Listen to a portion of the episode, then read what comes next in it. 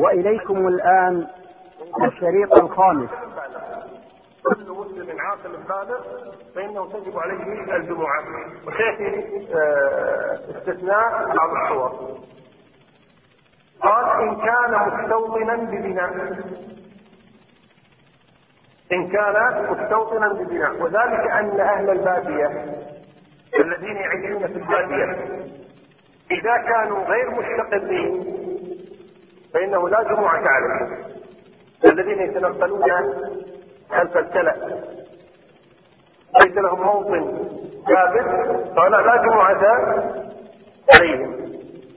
أما إذا كان هذا موطنهم دائما لا يتحركون عنه وإن كانوا يعيشون في الخيام عليهم جمعة. لكن نتكلم عن الذين لا يستقرون. ينتقلون من مكان لمكان تحت عن الماء والكلى. فهؤلاء لا جمعة عليهم. إذا أول شرط لوجوب الجمعة أن يكونوا مستوطنين ببناء. قال وبينه وبين الجامع فرسخ فما دون ذلك. بينه وبين الجامع فرسخ كما دون ذلك. الفرسخ قلنا ثلاثة أميال. الفرسخ ثلاثة أميال يعني تقريبا كم؟ ثلاثة أميال نقول الميل كيلو 600 70 ها؟ كم؟ خمسة كيلو. تقريبا خمسة كيلو ونصف تقريبا. يعني الذي يكون بينه وبين الجامع خمسة كيلو متر ونصف يأتي إلى الجامع. وفي رواية عن الإمام أحمد أن العبرة في هذا سماع النداء. هذا نتكلم نحن عن الذي خارج المدينة. يعني بر المدينة قريب منها. أما الذي داخل المدينة فإنه لا عبرة بالمسافة. من كان داخل المدينة لا عبرة بالمسافة حتى لو ما كان في جنب مسجد يتعنى بمسجد بعيد. حتى لو أنت كيلو الكلام هذا عن من كان إيش؟ خارج المدينة. عمن كان خارج المسجد فإذا كان بينه وبين المدينة فرق وفي رواية كان يسمع النداء فإنه تلزمه الجمعة وإلا فلا. ثم استثنى. قال إلا المرأة والعبد والمسافرة والمعذور. ثم ضرب أمثلة للمعذور. قال بمرض أو مطر أو خوف. لأن هؤلاء لا تجب عليهم الجمعة. هؤلاء لا تجب عليهم الجمعة. المرأة والعبد والمسافر والمعدوم. المرأة والعبد والمسافر والمعدوم. وأضف إلى هؤلاء الصبي الذي لم يبلغ. الصبي الذي لم يبلغ. هذا أيضا لا تجب عليه الجمعة. لكن لم يذكره هنا لأنه في الأصل غير مكلف. لأنه في الأصل غير مكلف. وقد جاء في الحديث عن النبي صلى الله عليه وآله وسلم أنه قال الجمعة حق واجب على كل مسلم. إلا المرأة والمسافرة والعبد والصبي. ذكرهم النبي صلى الله عليه وآله وسلم. فالشاهد أن هؤلاء لا تجب عليهم الجمعة. المرأة لا تجب عليها الجمعة. العبد لا تجب عليه الجمعة. الصبي المسافر المريض. لا تجب عليهم الجمعة. أما المرأة المرأة أصلا لا تجب عليها الصلوات المفروض أن تأتي بها في المسجد فالجمعة من باب أولى كذلك. وأما العبد فقالوا إنه مشغول بحق سيده. وإذا تعارض حق الله مع حق العبد فإن الله تبارك وتعالى حقوقه مبنية على المسامحة. وأما المريض فهو معذور بمرضه. وأما المسافر فكما أن الصلاة لا تجب عليه في نفسها فكذلك الجمعة. إذا عندنا الشرط الأول قلنا هو أن يكون مستوطنا ببناء ثم ذكر من تجب عليه الجمعة واستثنى كم؟ أربعة من هم؟ المرأة والعبد والمسافر والمعذور سواء كان العذر مرضا أو كان العذر خوفا أو كان العذر آه بعدا عجزا أي المهم إنه معذور المهم إنه معذور جالس عند مريض يطببه ما يستطيع أن يتركه. فإذا كان العذر يسمح له أن لا يأتي لصلاه الفريضة فهو كذلك يسمح له أن لا يأتي إلى الجمعة. قال وإن حضروها أجزأتهم ولم تنعقد بهم. وإن حضروها أجزأتهم ولم تنعقد بهم. هذا الكلام متفق بشرط سيأتي ألا وهو أنهم يشترطون في الجمعة عددا. يشترطون في المذهب في الجمعة عددا.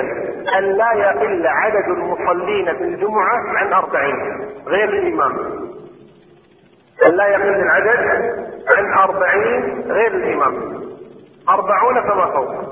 أقل من أربعين يقولون يصلون ظهرا يعني لو اجتمع في المسجد نودي للجمعة مثلا قبل أن يخطب الإمام لابد يكون الحاضرون أربعون فوق فإذا كانوا أقل من أربعين الإمام هنا ما يبدأ يقول اللحظة انتظر حتى يكمل العدد أربعين. فإذا كملوا أربعين خاطب بهم وصلى وإلا يصلونها ظهرا. يصلونها ظهرا.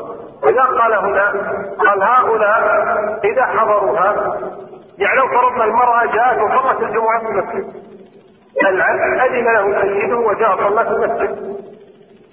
المسافر جاء وصلى الجمعة في المسجد. الصبي جاء وصلى الجمعة في المسجد.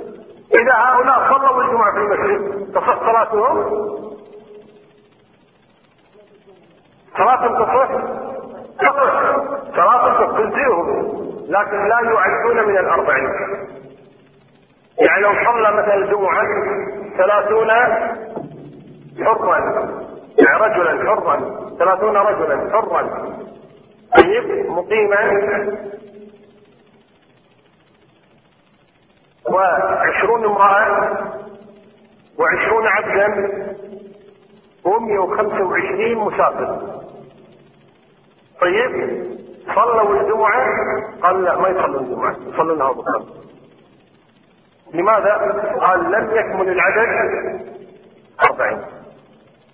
طيب 125 مسافر. هذول الضخم يكفون ما هذا لا تجب عليهم الجمعة. أقول من تجب عليهم الجمعة.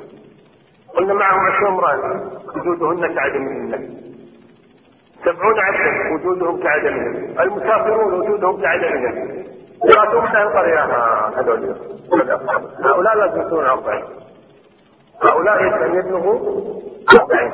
فإذا هذا معنى قول المؤلف وإن حضروها أجزاءكم ولم تنعقد أي لا يعدون من الأربعين. لا يعدون من الأربعين. قال إلا المعذور إذا حضرها وجبت عليه وانعقدت به. المعذور بمرض أو خوف أو عجز. طيب هذا لو حضر. يقول هذا من أهل الجمعة. لأنه مسلم حر ذكر. هذا هذا قال لا هذا من الجمعة. في العدد يعني نعيد مرة ثانية التقسيم هذه اللي قلناها. كم قلنا عدد الأحرار البالغين؟ من تجعل كانوا كم؟ كانوا 30 لأن احضروا الجمعة. كانوا 30 كم امرأة؟ 20 كم مسافر؟ 125 آه بعد كم عبد؟ 70 عبدا طيب. شوي. ولا المرضى طلعوا من المستشفى؟ كانوا 25 مريض من المستشفى ودخلوا المسجد يا جماعة أنتم ما عليكم جمعة. قالوا لا إلا واحد خطيب ما شاء الله. خطبته جيدة والحمد لله. وصلنا الحين خلاص. يلا بدور لنا بس مكان تسند أيوه دخل المسجد هؤلاء من أهل الجمعة. لكن هذا عذروا إيش؟ بعجزهم مرضهم خوفهم. وهذا لكن جاءوا تشددوا العناء. وجاءوا الجمعة. هؤلاء نحسبهم مع الثلاثين فهنا يكون العدد إيش؟ كملا هذا معنى كلام المؤلف. إلا المعذور إذا حضرها وجبت عليه وانعقدت به. وضحت هذه؟ جيد. ثم قال ومن شرط صحتها إذا الشرط الأول الاستيطان ببناء في قرية. قال ومن شرط صحتها فعلها في وقتها في قرية. دخول وقتها الشرط الثاني دخول الوقت. أما وقت الجمعة أما وقت الجمعة فعلى المذهب أن وقت الجمعة هو وقت صلاة العيد. ووقت صلاة الضحى. هذا وقت الجمعة.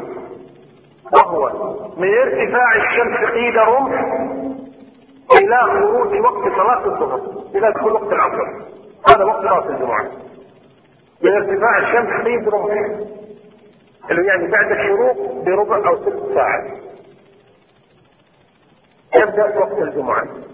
ويستمر هذا الوقت إلى خروج وقت الظهر اللي هو دخول وقت العصر مصير ظل كل شيء. مصير ظل كل شيء مثله. هنا هذا وقت الجمعة. إذا وقت الجمعة قالوا هو من طلوع يعني من ارتفاع الشمس رمح إلى انتهاء وقت صلاة الظهر. هذا على المذهب. والرواية الثانية في المذهب هذا المشهور في المذهب. الرواية الثانية في المذهب أن وقت صلاة الجمعة هو وقت صلاة الظهر. بعد وقت صلاة الظهر من زوال الشمس إلى مصير ظل كل شيء مثله. وهذا قول الجماهير. هذا قول يعني مذهب مالك وأبي حنيفة والشافعي. وهذه المسألة من مفردات مذهب أحمد. هذه المسألة من مفردات مذهب أحمد ألا وهي أن الجمعة في مذهب أحمد وقتها وقت صلاة العيد بينما المذاهب الأخرى وقت الجمعة هو وقت الظهر. ولا تصح قبل ذلك. ولا تصح قبل ذلك. إلا أن الإمام مالكا رحمه الله تعالى. قال تصح الجمعة أن تكون الخطبة قبل الزوال ولكن الصلاة لابد أن تكون بعد الزوال. وهذه يسمونها الساعة السادسة. ساعة يعني آخر ساعة من يوم الجمعة. تكون هذه الساعة السادسة فقالوا لا مانع أن تكون الخطبة قبل الزوال. ولكن لابد أن تكون الخطبة تستمر ولا يصلي إلا بعد الزوال. كما كان يفعل الشيخ بن جراح رحمه الله تعالى. الشيخ بن جراح رحمه الله تعالى من صلى خلفه كان يخطب متى؟ قبل الزواج كان يبدأ الخطبة قبل الزواج لكن ما يصلي إلا إلا بعد الزواج وهذا هو اختيار ابن قدامة رحمه الله تعالى.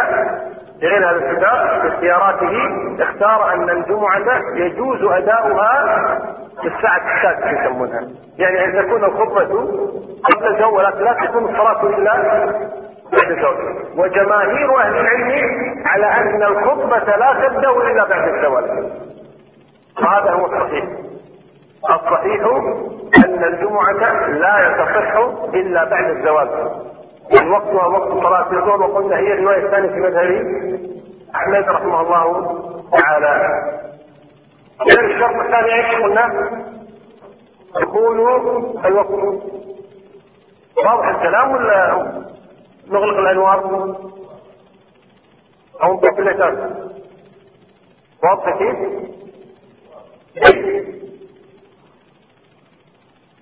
قال وان يحضرها وأن يحضرها من المستوطنين بها أربعون من أهل وجوبها هذا الذي ذكرناه قبل قليل. وهو الشرط الثالث حضور أربعين من أهل الوجوب. هذا ذكرناه الآن. أن يحضرها أربعون ممن تجب عليهم الجمعة.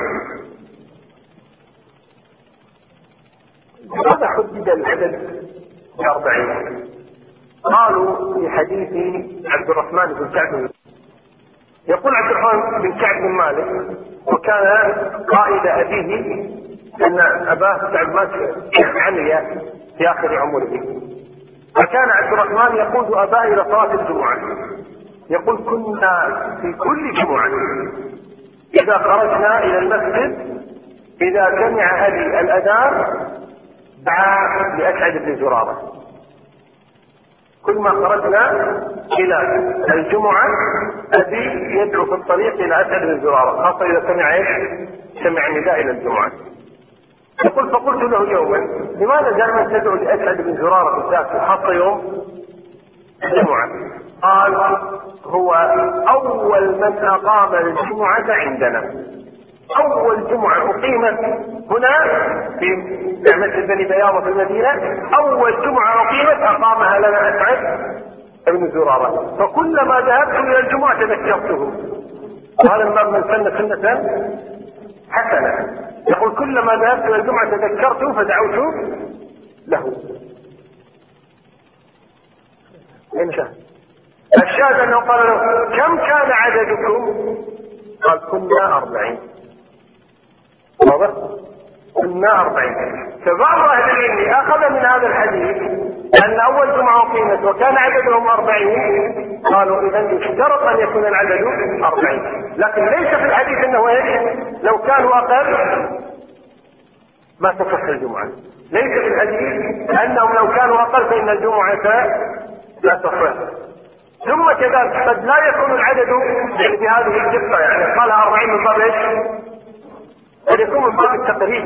من باب التقريب. قد يكون أكثر قد يكون إيش؟ أقل بقليل يعني ما هي حسبه هو يقال. على كل حال من هذا الحديث أخذ أهل العلم أو بعض أهل العلم أخذوا أنه يشترط أن يكون العدد أربعين فما فوق. لكن شيء نص عن النبي صلى الله عليه وسلم صحيح أنه اشترط الأربعين ليس في ذلك. شيء موجود. ولذا اختلف أهل العلم في هذا التحديد العدد أربعين. وقال بعض أهل العلم تصح من اثنين. الجمعة. إمام واحد يسمع. واحد يخطب وواحد يسمع. تصح منهم الجمعة. وقال اخرون تصح من ثلاثة وهو اختيار شيخنا الشيخ الإسلام ابن رحمه الله تعالى أنها تصح من ثلاثة. إمام يخطب اثنان يسمعان. وفي مذهب مالك أن يكون عدد دون تحديد. وأنه يكون جماعة. أن يكون جماعة، بعضهم عدلها باثني عشر رجلا وبعضهم لم يحدها بعدد. الإمام مالك لم يحدها بعدد وإنما قال أن يكون جماعة. يعني الإمام يخطب وجماعة تسمع بدون تحديد عدد وإنما تحديد العدد في أربعين هو مذهب أحمد هو مذهب أحمد والشافعي وأبي حنيفة لكن ليس هناك دليل صريح صحيح يحسم هذه المسألة هذا مع إيش؟ مع الكلام في حديث عبد الرحمن بن كعب بن مالك هو ثابت أو لا؟ الصحيح انه لا يشترط العدد الصحيح انه لا يشترط هذا العدد من كم شرط الآن؟ لا لا تسأل أنت تجيب الآن كم شرط ذكرنا؟ ثلاثة شروط ثلاثة شروط شنو عبد الرحمن؟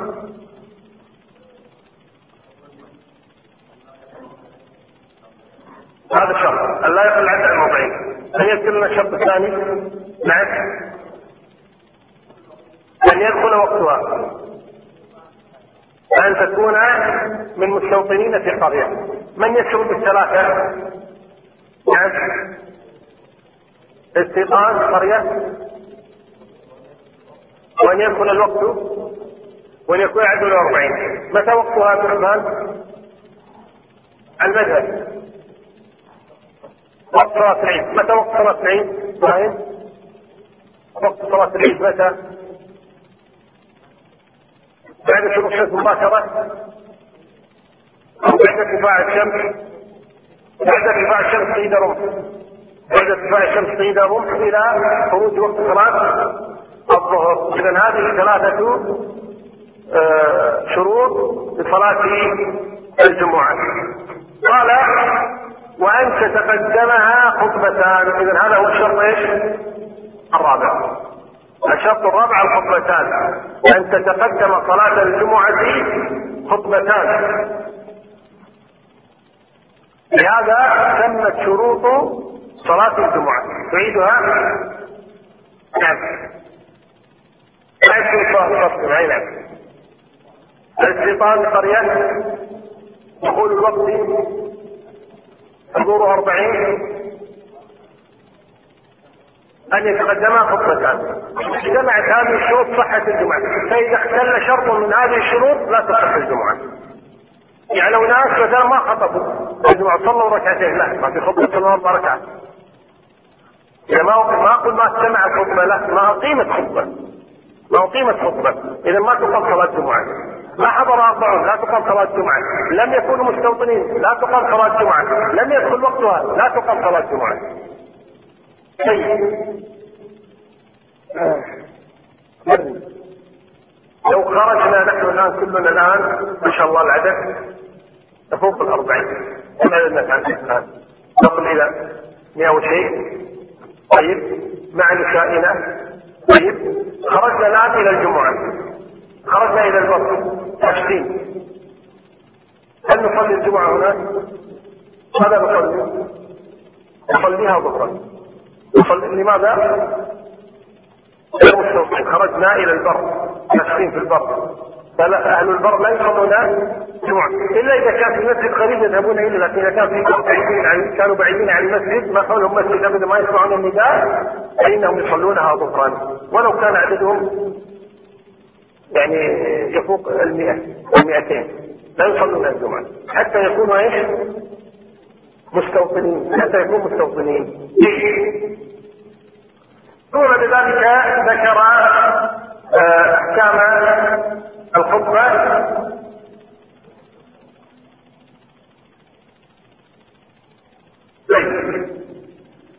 قال أن تتقدم خطبتان في كل خطبة يعني خطبتين حمد الله تبارك وتعالى والصلاة على رسوله صلى الله عليه وسلم وقراءة آية وموعظة. كم قضية الآن؟ أربع قضايا. حمد الله والصلاة على النبي قراءة آيات وموعظة. حمد الله الصلاة على النبي قراءة آيات موعظة هذه يسمونها أركان خطبة الجمعة أو أركان خطبتي الجمعة. يعني لو فرضنا أن الإمام بصلاة الجمعة مثلا قام الخطيب وبدأ الخطبة أيها الناس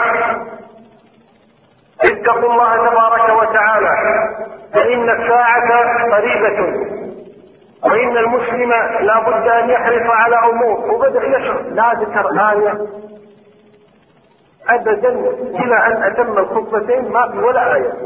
ما تصل خطبة الجمعة لو كان أبلغ الناس. يذكر على الأقل إيش؟ على الأقل آية واحدة. أقل شيء. أن يذكر من كتابه طوال خطبة الجمعة ما في ذكر للنبي. صلى الله عليه وآله وسلم. ولا صلاة عليه. لا لا لابد أن يصلي على النبي صلى الله عليه وآله وسلم. كذلك لو كانت خطبة يعني الجمعة ما فيها موعظة. ما فيها موعظة. خطب الجمعة أول ما بدأ إن الحمد لله نحمده ونستعينه ونستغفره وكذا. قال الله تبارك وتعالى يا أيها الذين آمنوا اتقوا الله. قال النبي صلى الله عليه وسلم كذا. طيب. ثم بعد ذلك قال وأما آه الأندلس فقد فتحها عقبة آه موسى بن نصير وبقيادة طارق بن زياد وبدأ يتكلم عن تاريخ الأندلس ابتدوا يخطط خطة لا يضاع الأندلس ما وعظ الناس ولا ذكرهم ولا لا ما تصلح أين الموعظة؟ إذا اشترطوا أن تجمع خطبة الجمعة إيش؟ أربعة أركان، ما هذه الأركان؟ الحمد لله الصلاة على النبي قراءة آية على الأقل موعظة. طبعا هذا الكلام بعض أهل العلم ما تكون أركانا؟ قد تكون هذه مقومات. خطبة الجمعة أما أن نقول إن الخطبة لا تصح لأنه لم يذكر آية وهي موعظة يعني موعظة وطيبة وكذا ولم يذكر آية. الشيخ ابن سعيد رحمه الله تعالى ذكر أنه لا تشترط هذه الأمور الأربعة. وإنما هذه فعلا يعني عادة الخطبة لا تخلو من هذه الأمور. يعني صعب جدا أن نكلف مخطب بس لا تذكر ولا آية يمكن يجد علم الصعوبة في المكان. أو نقول له لا تصلي على النبي صلى الله عليه وسلم. أو لا تعب أو لا آه، تحمد الله. قد يجد إيش؟ فالله أن كل الخطب كل الخطب تشمل هذه الأربعة أشياء. يكون فيها حمد لله ويكون فيها صلاة على النبي ويكون فيها قراءة آية ويكون فيها موعظة. هذه خطبة الجمعة. فلذلك جعلوا هذه من أركانها. وقال بعضهم أنها ليست من أركانها ولكن من لنغلق من مقوماتها. من مقومات خطبة الجمعة أفضل من يقول بأنها من أركانها بحيث لا تصح الجمعة. أو لا تصح الخطبة. شيء. ثم قال ويستحب أن يخطب على منبر. ويستحب أن يخطب على منبر. يخطب ولا يخطب الطاء شنو حركته كسر ولا ضمة؟ ها؟ ما اسمع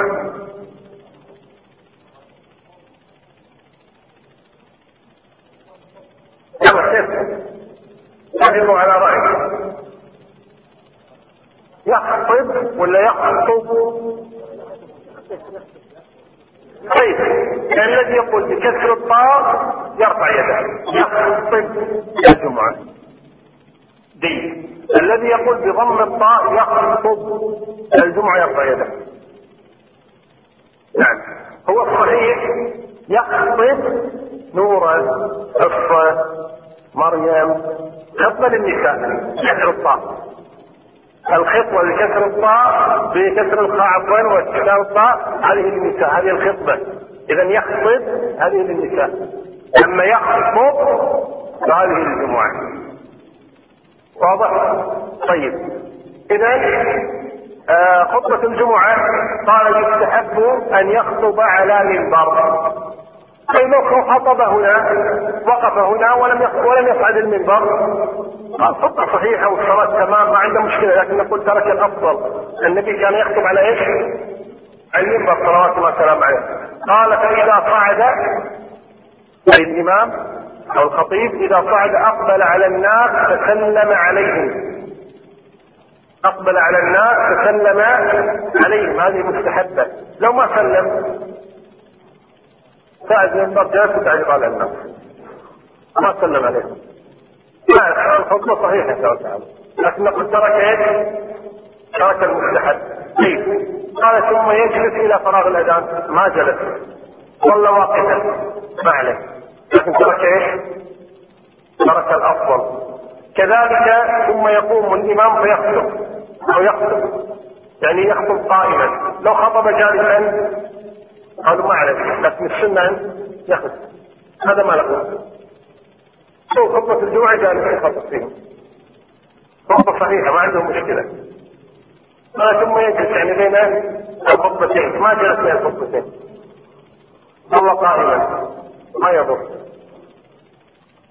طيب. قال ثم تقام الصلاة فيصلي بهم ركعتين يجهر فيهما بالقراءة. يعني صلاة الجمعة كم؟ ركعتان. مع الخطبة ركعتان وهما جاهليتان. يجهر فيهما بالقراءة. قال فمن أدرك منها ركعة أتمها جمعة وإلا أتمها ظهرا. إيه. إذا متى تصلى الجمعة؟ ظهرا أربع ركعات. الحالة الأولى اذا لم يدرك ركعة مع الإمام. الحالة الأولى اذا لم يدرك ركعة مع الإمام. يعني إنسان تأخر الذهاب إلى صلاة الجمعة وصل المسجد بعد أن قال الإمام سمع الله لمن حمده في الركعة الثانية. بعد أن قال الإمام سمع الله لمن حمده من الركعة الثانية. يعني أدرك سجدتين أو أدرك سجدة أو أدرك الإمام في التشهد قال لا تجيب أربع ركعات. ما لحقت على شيء ابدا. ما أدركت شيئا. تاتي بأربع تصليها ظهرا. إذا متى يصليها ظهرا؟ إذا لم يدرك الركوع من الركعة الثانية.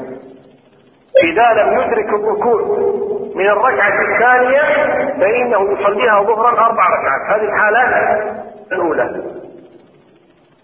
إذا قوله فمن أدرك معه منها ركعة أتمها جمعة وإلا أتمها ظهرا يعني إذا لم يدرك ركعة.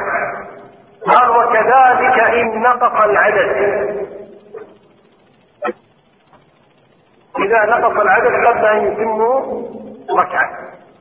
إذا نقص العدد قبل أن يتموا ركعة. يعني والإمام يخطب العدد سبعون. اليوم يخطب. ولا خطبة الإمام رايحة بنا مو شيء. تكلم عن الأسهم والسندات وغزو الفضاء و خطبة لو يطلعون من المسجد. واضح ولا لا؟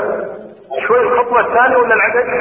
ما في ثلاثين يصلون الظهر خلاص يصلونها ظهرا. طيب هو بدأ بسبعين ما شغل المهم يستمر العدد إلى أن يصلوا ركعة. حتى لو أقيمت الصلاة مثلا خلف الإمام لا سبعون مثلا. لما قام الصف استووا اعتدلوا. حق واحد اعتدل. وصل لا ما تتعاوش وياه نو توشيا زين جاوز عاصر توشيا الإمام. وطلع هذا المأموم. عجمي الرسول قال والله ما صلي وراك. العجمان يطلعون. طلع العجم طلعوا العجمان. قاموا المرة قالوا العجمان عيال عنا والله نطلع معاهم. والهواجر قالوا والله الله. المهم. طلعوا. يوم طلعوا بقى كم؟ بقي ثلاثة. نعم. أقل من أربعين. قال يوم يلا يلا نصلي ظهر قال مع خطبة الشارع بهم نصلي فيها ظهر فيصلي بهم ظهر لماذا؟ قال لأنه نقص العدد قبل أن يصلوا الركعة الأولى من الجمعة. الشاهد هنا الشرط الأول أو متى يعني يصلونها ظهرا قلنا إذا لم يدرك مع الإمام ركعة أو إذا نقص العدد قبل أن يأتوا بالركعة الأولى. إذا نقص العدد قبل أن يأتوا. لكن لو فرضنا بعد الركعة الأولى نقص العدد. يعني هذا قلنا ما زعل إلا بعد اتمام الركعة الأولى. لا يكملون الثانية خلاص ما في مشكلة. واضح؟ جيد. قال وكذلك إن سقط أو خرج الوقت وقد صلوا آه ركعة وإلا سموها ظهرا إذا خروج الوقت قبل أن يتم ركعة. خروج الوقت قبل أن يتم ركعة. اسمعوا هذه الفرضية. صلاة الجمعة أقيمت الساعة الثانية ظهرا كم أقيمت؟ في الثانية ظهرا كم بقي على صلاة العصر؟ ساعة 25 دقيقة استلمهم الخطيب زين الخطبة الأولى ساعة وربع الخطبة الأولى إيش؟ ساعة وربع كم فرق ساعة الآن؟ ثلاثة وربع وجا كم على العصر؟ عايز ياخذ وقت الظهر بدأ الخطبة الثانية ويعطيها تسع دقائق الخطبة الثانية تسع دقائق الحين كم الآن؟ دقيقة فقط ويدخل وقت العصر. لأن ما صلوا خلق الخطيب؟ أقول قولي هذا وأقم الصلاة. أي أقم الصلاة؟ على ما أقام الصلاة الله أكبر. هو يقرأ الفاتحة وإذا المساجد تأذن العصر. كم العصر. يصليها أربع ركعات. يصليها هنا ليش؟ يصليها أربع ركعات لأنه ما ترجمها لأنه خارج الوقت خارج الوقت إذا لم يدرك ركعة قبل أن يخرج وقت الظهر فإنه يصلي كم؟ أربع ركعات إذا كم حالة عندنا الآن؟ ها؟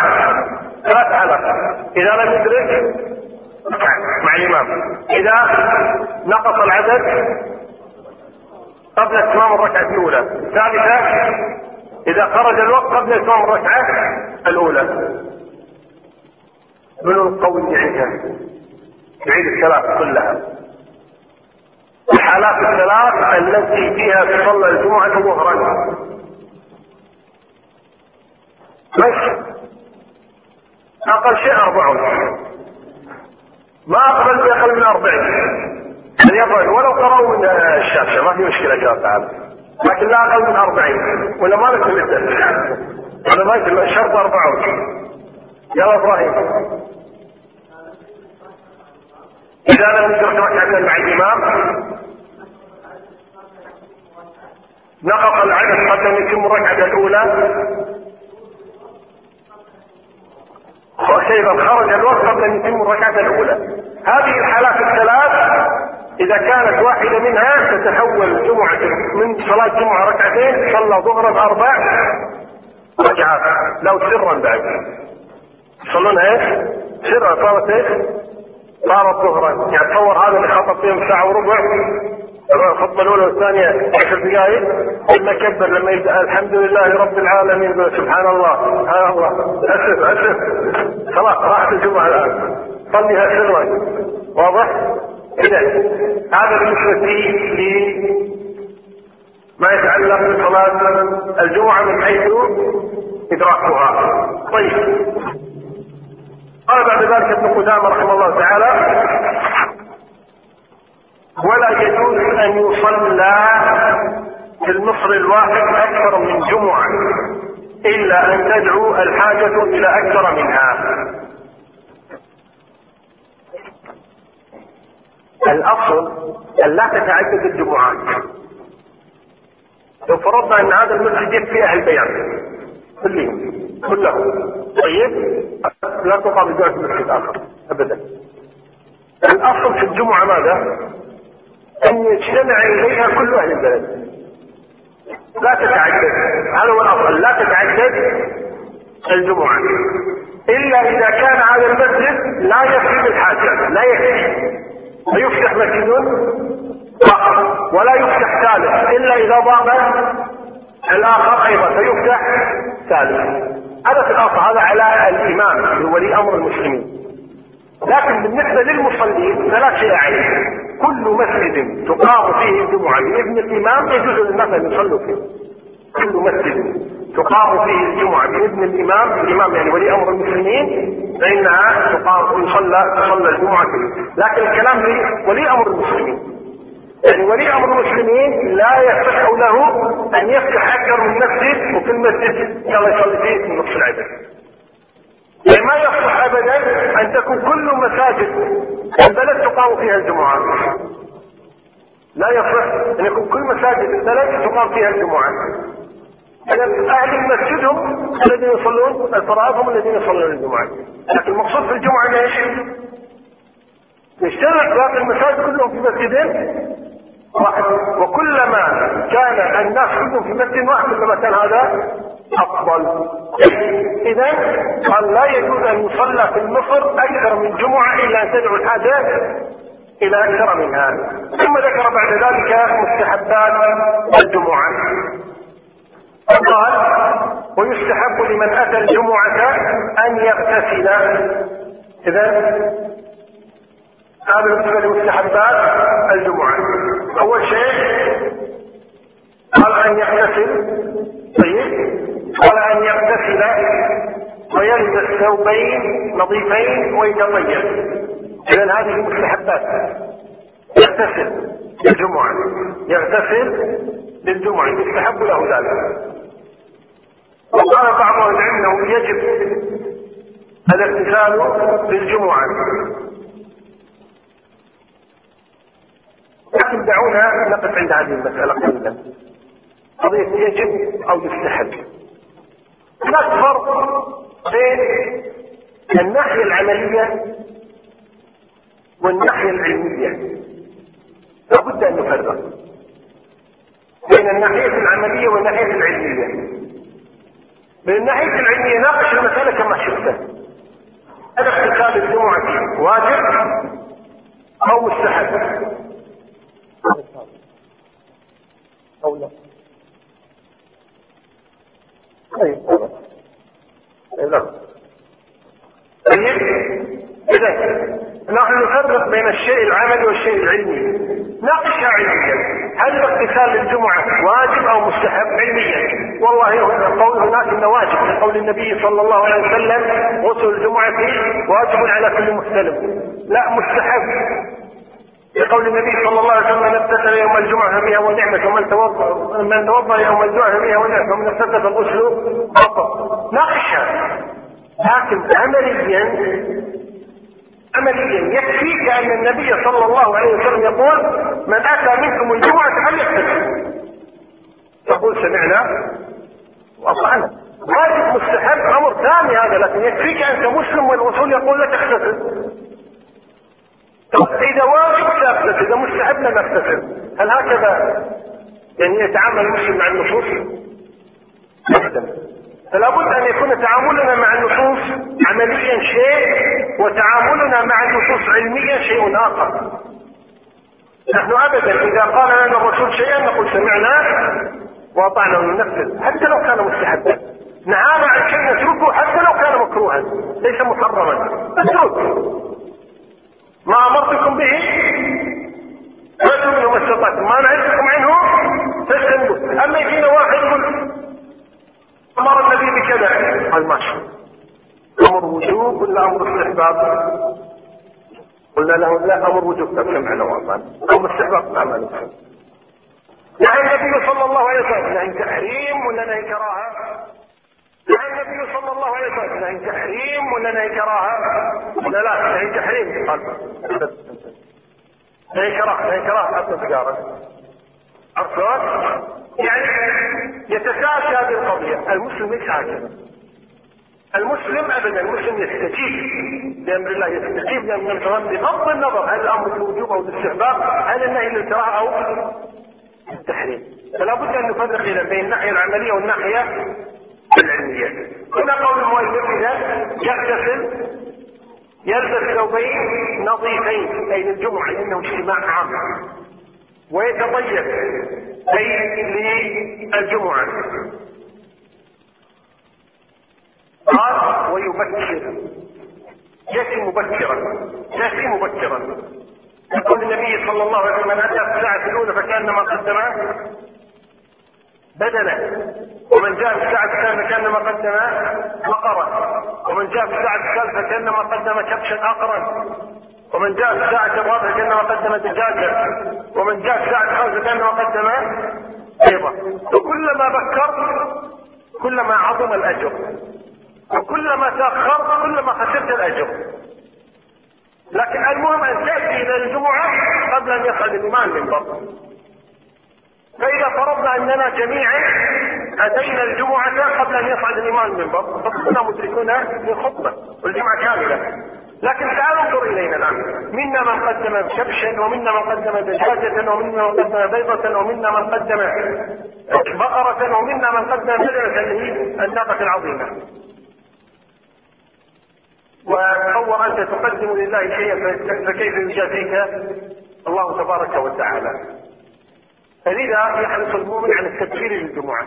وقال أهل العلم التبكير يبدأ من الساعة الأولى والساعة الأولى تبدأ من ارتفاع الشمس قيل من الشروق. وارتفاع الشمس قيل يبدأ هذا الوقت على ستة اللي هي الساعات الست وهذا يختلف من صيف إلى شتاء. نعم. قال فإن جاء والإمام يخطب يعني إن جاء الجمعة والإمام يخطب ومن السواك ما ذكره المؤلف ذكرناه من المستحبات قراءة سورة الكهف كذلك لم يذكره المؤلف وذكرناه أيضا من المستحبات. طيب إذا قال فإن جاء والإمام يخطب لم يجلس حتى يصلي ركعتين يوجز فيهما. يوجز فيهما يعني يخففهما. قال ان الإمام يخطب ودخلت المسجد صلي ركعتين. لأن النبي صلى الله عليه وسلم كان يخطب فدخل رجل فصلى. فدخل رجل فجلس. فقال له النبي صلى الله عليه وسلم أصليت ركعتين؟ قال لا. قال قم فصل فأمره أن يصلي ركعتين. قال ولا يجوز الكلام والإمام يخطب بل هذه من المفسدات أجل خطبة أجل الجمعة يعني الذي يتكلم والإمام يخطب تكون صلاته أجرها أجر صلاة الظهر ما يأخذ أجر صلاة جمعة. ما يأخذ أجر صلاة جمعة. الذي يتكلم والإمام يخطب. حتى إن بعض أهل قالوا حتى لو كان هذا الكلام أمر بالمعروف أو نهي عن منكر أو رد سلام أو غير ذلك ما تتكلم أبدا. تسكت ويستثنى من ذلك قال إلا الإمام أو من كلمه الإمام. يعني الإمام له أن يكلم الناس. مثل ما كلم النبي رجلا. قال صليت ركعتين؟ قال الرجل لا. فأنت تكلم الإمام ويكلمك؟ ما في مشكلة. يجوز. كان يكون الإمام إذا أخطأ في آية تصحح له مثلا. أو غير ذلك من الأمور. القصد أن كلامك مع الإمام جائز. أما كلامك مع جارك فلا يجوز. جاء في الحديث من مس الحصى فقد لغى ومن لغى فلا جمعة. له ويدخل في مس الحصى اللعب بالمصباح ويدخل في مس الحصى اللعب بالاظافر ويدخل في مس الحصى اللعب بالسل وغير ذلك. من الأمور. كل عبث يذهب الأجر والعياذ بالله. لذلك علينا إذا أتينا الجمعة أن نحضرها بقلوبنا واجسادنا وعقولنا. الله أعلم وأعلم. ونقف الآن فترة الراحة.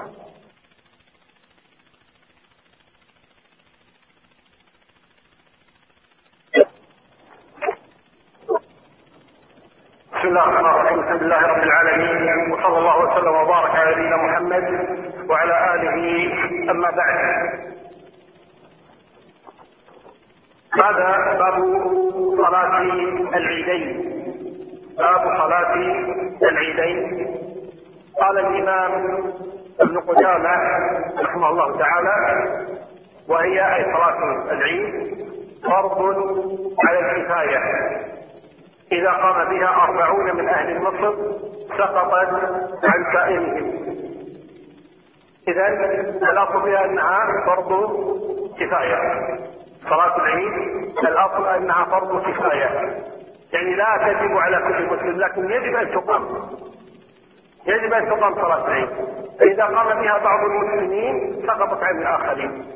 من هؤلاء المسلمون الذين إذا قاموا بها سقطت؟ قال نفس عدد الجمعة أربعون فما؟ قال إذا قام بها أربعون من أهل مصر سقطت عن سائرهم قال ووقتها أي وقت صلاة العيد من ارتفاع الشمس إلى الزوال. وقتها من ارتفاع الشمس إلى الزوال. والسنة فعلها في المصلى.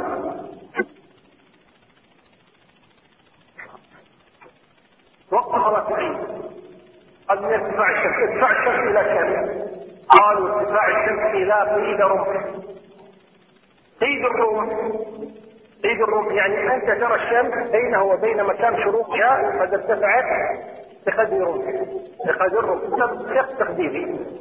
قد تراها يعني أهل الخبرة في ما بين ربع إلى ثلث ساعة بعد الشروق. ربع إلى ثلث ساعة من الشروق. يعني كم تشرق الشمس كم تشرق؟ الحمد لله الحمد لله كم تشرق الشمس؟ ها؟ خمسين. خمس إلا عشر تقريبا. طيب. خمس إلا عشر عطها عند الساعة. يعني خمس وعشر تكون صلاة يبدأ وقتها يبدأ وقت صلاة الليل خمس وعشر يعني بعد الشروق بكم؟ بثلث ساعة بعد الشروق بثلث ساعة ثم قال ويستمر وقتها إلى الزوال. يعني إلى دخول وقت صلاة الظهر. يعني صليت 25 صليت بالسبع بالثمان بالتسع بالعشر بال11 ما في مشكلة. كل هذا وقت لصلاة العيد. ما لم تزل الشمس. فإذا زالت الشمس خرج وقت صلاة العيد. طيب.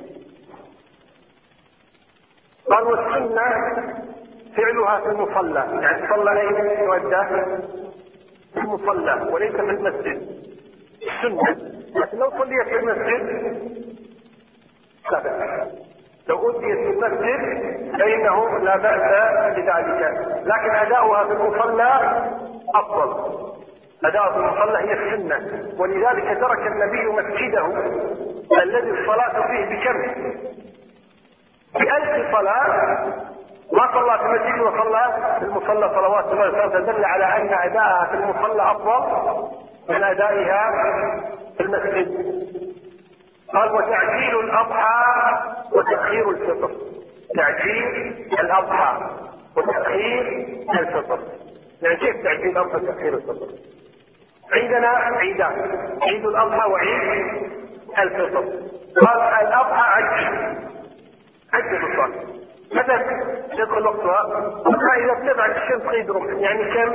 قلنا يعني حوالي ثلث ساعة يعني الساعة كم؟ الساعة 25 حول 25 عجل عجل الأضحى لماذا؟ قال حتى يتفرغ الناس بعد ذلك لذبح أضاحيهم وتوزيع اللحوم يعني عندهم أشغال بعد الصلاة أشغالهم متى تبدأ؟ العمل بعد الصلاة في ذبح الأضاحي وكذا واضح طيب والفطر قال الفطر اعكس لا أخر الفطر شوي. صلاة عيد الفطر. لماذا؟ قال لأن أعمالها قبل الصلاة. ومنها زكاة الفطر.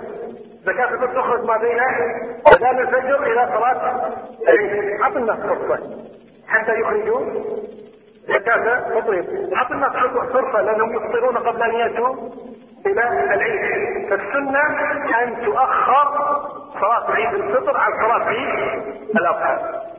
وكان عندنا في البلاد هنا صلاة عيد الأضحى وصلاة عيد الفطر في وقت واحد. لا فرق. بعد الشروط بثلث ساعة تقام صلاة عيد. أضحى فطر ما ما في مشكلة. واحد.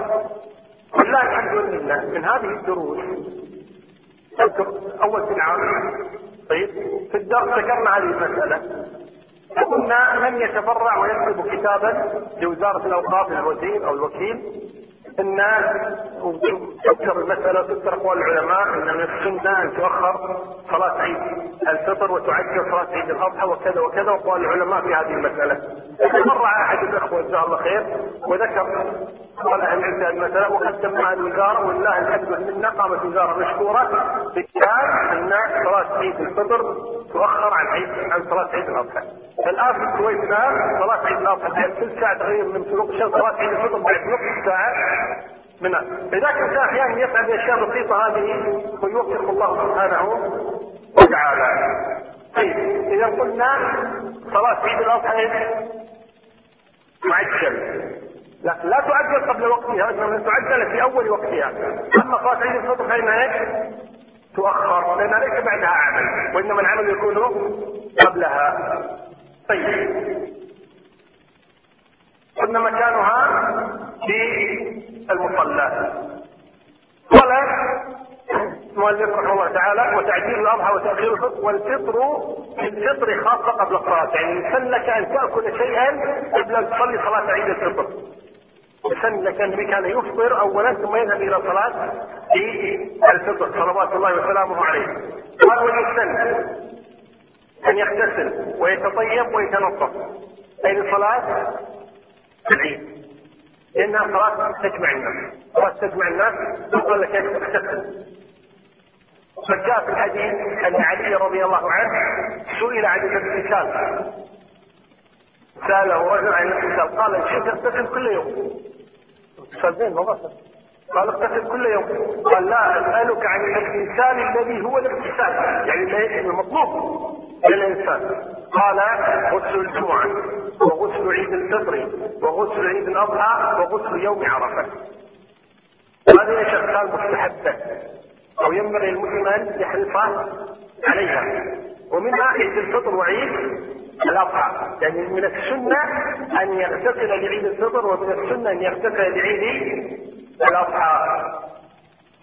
قال فإذا حلت الصلاة إذا حلت الصلاة يعني دخل وقتها تقدم الإمام فصلى بهم ركعتين إلى أذان ولا إقامة إذا حلت الصلاة تقدم الإمام فصلى بهم ركعتين بلا أذان ولا إقامة قلنا الأذان والإقامة لماذا؟ يكون في ماذا؟ بلا الإقامة؟ الفروض الخمسة فقط أما غير الفروض الخمسة ما فيها لا أذان ولا إقامة في نداء أي صلاة. الكسوف. الكسوف قلنا لها نداء. أما غير ذلك ما في أذان لصلاة العيد. ولا إقامة لصلاة العيد. وإنما يصلون مباشرة.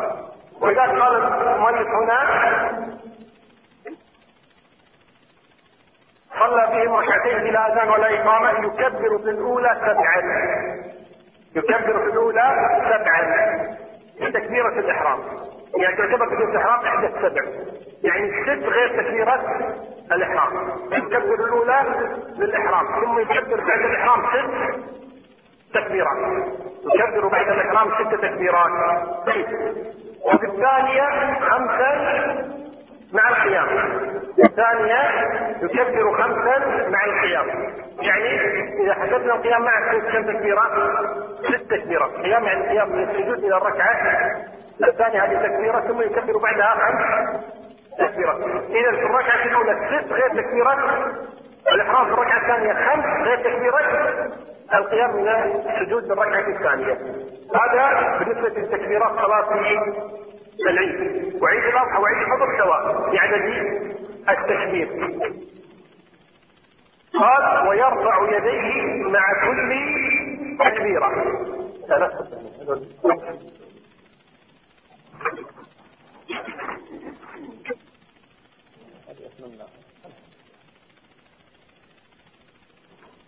طيب اذا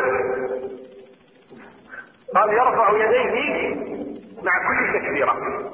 رفع يديه ثم رفع يديه ما في مشكلة هذه التكبيرات مستحبة لا تكبيرة الإحرام ورفع اليدين مستحب وبعض أهل العلم لا يرى رفع اليدين في تكبيرات العيد والصحيح أنها ترفع وقد ثبت عن ابن عمر وابن عباس انهما كان يرفعان ايديهما في التكبير على الجنازة. يرفعان ايديهم التكبير على الجنازة. فقاس العيد على الجنازه فقال دام في تكبير إذا في رفع يديه فلو لم يرفع يديه لا شيء عليه وإن رفع يديه فهذا أفضل. أن يرفع يديه مع كل تكبيرة. قال ويحمد الله ويصلي على النبي صلى الله عليه وسلم بين كل تكبيرتين. يحمد الله ويصلي على النبي. يعني الان الله أكبر. افضل ساكت. التكبير الثانية الله أكبر. الله أكبر. اذكر الله. بين التكبيرات يقول متابعة الله أكبر. سبحان الله. الله أكبر. الله أكبر. الله أكبر. الحمد لله. الله أكبر. الله أكبر. هكذا. تكبر تذكر الله. تصلي على النبي. بين التكبيرات بين كل تكبيره وتكبيرة؟ تذكر الله. وتصلي على النبي صلى الله عليه وآله وسلم قال ثم يقرأ الفاتحة وسورة يجهر فيهما بالقراءه يقرأ الفاتحة وسورة يجهر فيهما بالقراءه إذا صلاة العيد تكون إيش؟ جهرية. صلاة العيد تكون جهرية. طيب. بعد ذلك قال فإذا سلم خطب بهم خطبتين. إذا سلم من الصلاة قام وخطب خطبتين. وقيل يخطب خطبة واحدة والأشهر الذي عليه جماهير أهل العلم أنه يخطب خطبتين. لو خطب خطبة واحدة تصح لكن الأفضل يخطب خطبتين. قال فإن كان فطرا يعني كان صلاة عيد الفطر حثهم على الصدقة وبين لهم حكمها. وإن كان أضحى بين لهم حكم الأضحية. لأن الناس يضحون بعد الصلاة. فيبين لهم المهم تكون الخطبة مناسبة للحال التي هم عليها. ثم قال والتكبيرات الزواج. والخطبتان سنة. التكبيرات الزواج والخطبتان سنة. يعني لو ما كبر هذه التكبيرات قال الله أكبر. الحمد لله رب العالمين. ما قال إيش؟ ما كبر التكبيرات الأخرى. صلاة صحيحة صلاة عيد صحيحة لأن هذه التكبيرات إيش؟ سنة مستحبة لو صلى وانصرف الناس. ما عليهم شيء لأن سماع الخطبه هذه إيش؟ سنة. ما يسمع يذهب ينسى. إلى أشغاله إلى أعماله يروح ينام. إيه؟ الذي يستمع أفضل. هذا سنة. فسماعها سنه ليس بواجب ولكن النبي صلى الله عليه وسلم قال من شاء فليجلس ومن شاء فلينصرف خيرهم النبي صلى الله عليه وآله وسلم. قال ولا يتنفل قبل صلاة العيد. قال ولا يتنفل قبل صلاة العيد ولا بعدها في موضعها. يعني ما في سنة قبلية ولا سنة بعدية لصلاة العيد. صلاة العيد ليس لها سنة قبلية وليس لها سنة بعدية ولا بعض العلماء لها سنة قبلية. باتفاق انها في سنه بعديه لكن بعضهم قال في سنة قبلية. أما إذا صليت العيد في المسجد ففيها تحية مسجد لكن نحن نتكلم فيما لو صلى المصلى. الثابت عن أصحاب النبي صلى الله عليه وسلم أنهم كانوا فريقين. كان مجموعه من أصحاب النبي صلى الله عليه وسلم يأتون ويصلون. ركعتين قبل العيد. وبعض أصحاب النبي كانوا يأتون ويجلسون ولا يصلون. فمعنى هذا إيش الأمر؟ في ساعة. خاصة إن ما عندنا شيء عن النبي صلى الله عليه وسلم النبي كان هو الخطيب فكان ياتي مباشرة ويصلي الناس إذا رأوا النبي قاموا وصلوا. لكن من الذي يأتي ويجلس انها تشوفه وتقدم ماذا يفعل هم أصحاب النبي. النبي هو الإمام. صلوات الله وسلامه عليه. فاصحاب النبي انقسموا إلى قسمين. مجموعة منهم كانت تاتي وتجلس كوكي وغيره. ومجموعة منهم كعبد الله بن كان يأتي ويصلي. ركعتين قبل أن يجلس. فالأمر كما قلنا فيه سعه الأمر فيه سعه لو صليت لا بأس وإن امتنعت فلا بأس كذلك من أداء هذه الصلاة قبل العيد. قال ومن أدرك الامام قبل سلامه أتمها على صفتها. واحد جاء لصلاه العيد متاخرا. جاء بالتشهد ثم فاتتني الصلاه نفس قبل السلام. سلمنا لا تسوي؟ يقضي طيب كيف يقضي؟ يقضيها ركعتين ولا يقضي أيضا كل ركعة سبع تكبيرات وركعتين خمس ست تكبيرات؟ قال يقضيها على صفتها. يعني يقوم ويجيب سبع تكبيرات طبعا يكبر الإحرام يجيب ست تكبيرات ويجيب خمس تكبيرات الثانية يصليها صفه الصلاة. قلنا ليس الواجب ولا لا؟ هذا مستحب. طيب قال ومن فاتته؟ قال فلا قضاء عليه. أخ نايم. صلى الفجر. وقال أنا أريحني نص ساعة. والساعة جرت النص ساعة جرت وراها ساعتين. للساعه الست صلى الفجر ونام شوي متقي ناموا الست وراحت صلاة العيد؟ نص دقائق وإذا كان عيد أضحى شفت الناس تغدى وإذا كان الساعة 9 من النوم. لا خلاص. اللي صلوا فيهم رجل. اللي صلوا ما تقبل. ما تقبل قاطع لأنها إيش؟ فاتت قالوا فاتت فلا قضاء عليه لكن قضاها لا شيء عليه. قضاها لا شيء عليه. لكن مشهور في مذهب أحمد. مشهور لا تقضى. واختيار ابن قدامه هنا أنها لا تقضى. على كل حال حتى لو قلنا تقضى ما بالجواز لأن كما قلنا هي فرض كفاية أصلا. والذين صلوها إيش؟ فسموا هذا الفرض. نعم. قال فإن أحب صلاها تطوعا. إن أحب يعني خلاص فاتت واحد اللي قام الساعة 9 مثلا قال ان أحب صلاها تطوعا أنا فرض الكفايه أدي. فرض الكفايه أدي خلاص انتهى. قال فإن احب صلاها إن شاء ركعتين وإن شاء أربعة. كيف أربعة؟ بعض أهل العلم كان يرى إذا فاتت صلاة العيد فإنها تقضى أربع ركعات قياسا على الجمعة لأن معها خطبة. والصحيح انها تقضى ركعتين فقط. سواء صلاها على صفة العيد أو على صفة اللي هي زيادة التكبيرات المهم لا يصليها إلا ركعتين.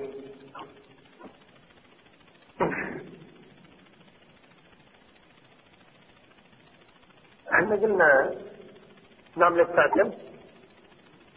الساعة 9 ها؟ زين لو كل أهل البلد ناموا الساعة 9 ما أديت أصلا جمعة ما أديت فاتت كل أهل البلد واضح؟ أو نقول شو تفوتهم؟ تفوتهم منهم ما العيد إلا كانت تدخل زين؟ ما طلبت عندنا أن قلنا عشان الصايمين لأن قالنا إيش؟ ترى عيد واضح ولا لا؟ وهنا كيف يفعل الناس؟ إذا علم الناس بصلاة العيد أنه يوم عيد قبل الزوال صلوا وإذا علموا بعد الزوال كم وقتها ولا لا؟ يكون وقت ينتهي عند الزوال بعد الظهر هذا الخبر ترى اليوم عيد وتأكد من عيد اليوم إحنا ما شفنا الهلال واليوم عيد فأعلن ترى عيد ما صلينا العيد. ما حد في البلد صلى العيد. يصلى من الغد. صلى نقد هذا متى هذا إذا لم يصليها أهل البلد كلهم. أما إذا أنت بروحك اللي فات لك خلاص غير اللي صلى لكن المشكلة أنها ما اديت ابدا. إذا لم تؤدى ابدا فإنها صلى من الغد. فأما إذا علموا قبل الزوال يصلونها قبل الزوال. إذا علموا بعد الزوال يصلونها من الغد. نعم. ثم قال بعد ذلك ويستحب التكبير في ليلتي العيد. ليلة العيد. ليلة الليلة تسبق اليوم. الليلة تسبق اليوم. يعني في رمضان مثلا في رمضان في التاسع والعشرين من رمضان يوم 29 من رمضان. احتمال غدا أن يكون الثلاثين احتمال أن يكون الأول من شوال ولا لا؟ نعم. بعد المغرب بعد المغرب جاء الخبر أن غدا العيد. أو إذا أكملنا 30 واضح أولا إذا أكملنا 30 رمضان غدا قطعا يكون إيش؟ العيد. والليلة تسبق اليوم. أما عيد الحج واضح معروف من قبل. الليلة تسبق اليوم. فلذلك ليلة العيد تسبق يوم العيد. ليلة العيد تسبق يوم العيد. يعني يوم التاسع من آه، ذي الحجة. يوم التاسع من ذي الحجة. إذا غابت الشمس بكرة العيد ولا لا؟ غدا العيد. تبدأ ليلة العيد بغروب الشمس يوم التاسع. تبدأ ليلة عيد الفطر عيد الأضحى. صحيح؟ وكذلك في الثلاثين من رمضان بعد غروب الشمس تبدأ ليلة عيد الفطر. الآن هناك يبدأ التكبير يبدأ التكبير. كبر الله تبارك وتعالى. يكبر يكبره بما شاء. الله أكبر الله أكبر الله أكبر الله أكبر الله أكبر. أو الله أكبر كبيرا والحمد لله كثيرا. أو الله أكبر كبيرا الله أكبر كبيرا الله أكبر. يعني بما شئت هم كبر. إلا كما قال الله ولتكن العده ولتكبروا الله. فيكبر الله تبارك وتعالى في أي صيغة من صيغ التكبير المهم أن يكبر الله تبارك وتعالى. قال ويستحق التكبير في ليلة العيد. ويكبر في الأضحى بين الفرائض في الجماعة من صلاة الفجر إلى يوم عرفة إلى العصر من آخر أيام التشريق. وفي الأضحى قال يكبر عقيب الفرائض يعني بعد كل فريضة بعد الظهر بعد العصر بعد المغرب بعد العشاء بعد الفجر الجماعة. من صلاة الفجر يوم عرفة. لأن عيد الأضحى عيد الأضحى نعم أوضح من عيد الفطر. يعني محسوم من بداية دخول الحجة محسوم متى يوم العيد. لكن عيد الفطر لآخر يوم من رمضان ما تدري. هل غدا العيد ولا الثلاثين من رمضان؟ القصد هنا أنه يكبر يقول من فجر يوم عرفة. يبدأ التكبير. تكبر من يوم عرفة الفجر الظهر العصر المغرب العشاء. بعدين يوم العيد فجر الظهر المغرب العصر. بعد كل فريضة إلى صلاة عصر آخر يوم من أيام التشريق. اللي هو اليوم الرابع من العيد يعني اللي هو سبتمبر الثالث عشر. على الثالث عشر من ذي الحجة. إلى صلاة عصر الثالث عشر من ذي الحجة. يعني كل صلاة تكبر. من فجر عرفة إلى الثالث عشر من ذي الحجة. هذا يسمونه التكبير المقيد. التكبير مقيد بماذا؟ مقيد بالصلوات الخمس. هذا التكبير إيش؟ التكبير المقيد بالصلوات الخمس. تكبير مقيد بالصلوات الخمس. وهناك التكبير المطلق. التكبير المطلق. انت تكبر متى؟ فجر. عرفه ولا لا؟ من الفجر للظهر هذا مطلق. من الظهر إلى العصر من العصر إلى المغرب من المغرب إلى العشاء من العشاء إلى الفجر وهكذا. وانت رايح السوق وانت رايح العمل وانت جالس في البيت وانت مع أصدقائك وانت تمشي الرياض وانت تكبر تكبر تكبر. يكبر الله تبارك وتعالى. اذا هناك تكبير مقيد وهو أدبار الصلوات بالجماعه وهناك التكبير المطلق وهو في كل وقت في كل مكان لكن في كل وقت من شجر عرفه إلى غروب الشمس. اذا التكبير المطلق أطول من التكبير يستمر إلى غروب الشمس. في آخر أيام التشريق. أما التكبير المقيد لصلاه العصر. بعد صلاة العصر إلى المغرب كبر أيضا. ولكن تكبير إيش؟ المهم أنه إذا ادى للمغرب خلاص ينقطع. التكبير هذا في أي يوم؟ في عيد؟ عيد عيد الفطر لا عيد الفطر أكثر. عيد الفطر يبدأ من غروب الشمس في آخر يوم من أيام رمضان وهو دخول ليلة العيد إلى أداء صلاة العيد. يعني إلى إلى أن يقول الامام الله بصلاه العيد ينقطع التكبير إذا وقته إيش؟ بسيط جدا. من غروب الشمس إلى أداء صلاة العيد. يعني عندك المغرب العشاء الفجر المغرب والعشاء والفجر. بالنسبة لصلاه عيد الفطر. قال وصفة التكبير شفعا. وصفة التكبير شفعا. الله أكبر الله أكبر لا إله إلا الله الله أكبر الله أكبر ولله الحمد. هذا بالنسبة لصفة التكبير ولو كبر صفة أخرى جاز والله أعلى وأعلم وصلى الله وسلم وبارك على نبينا محمد.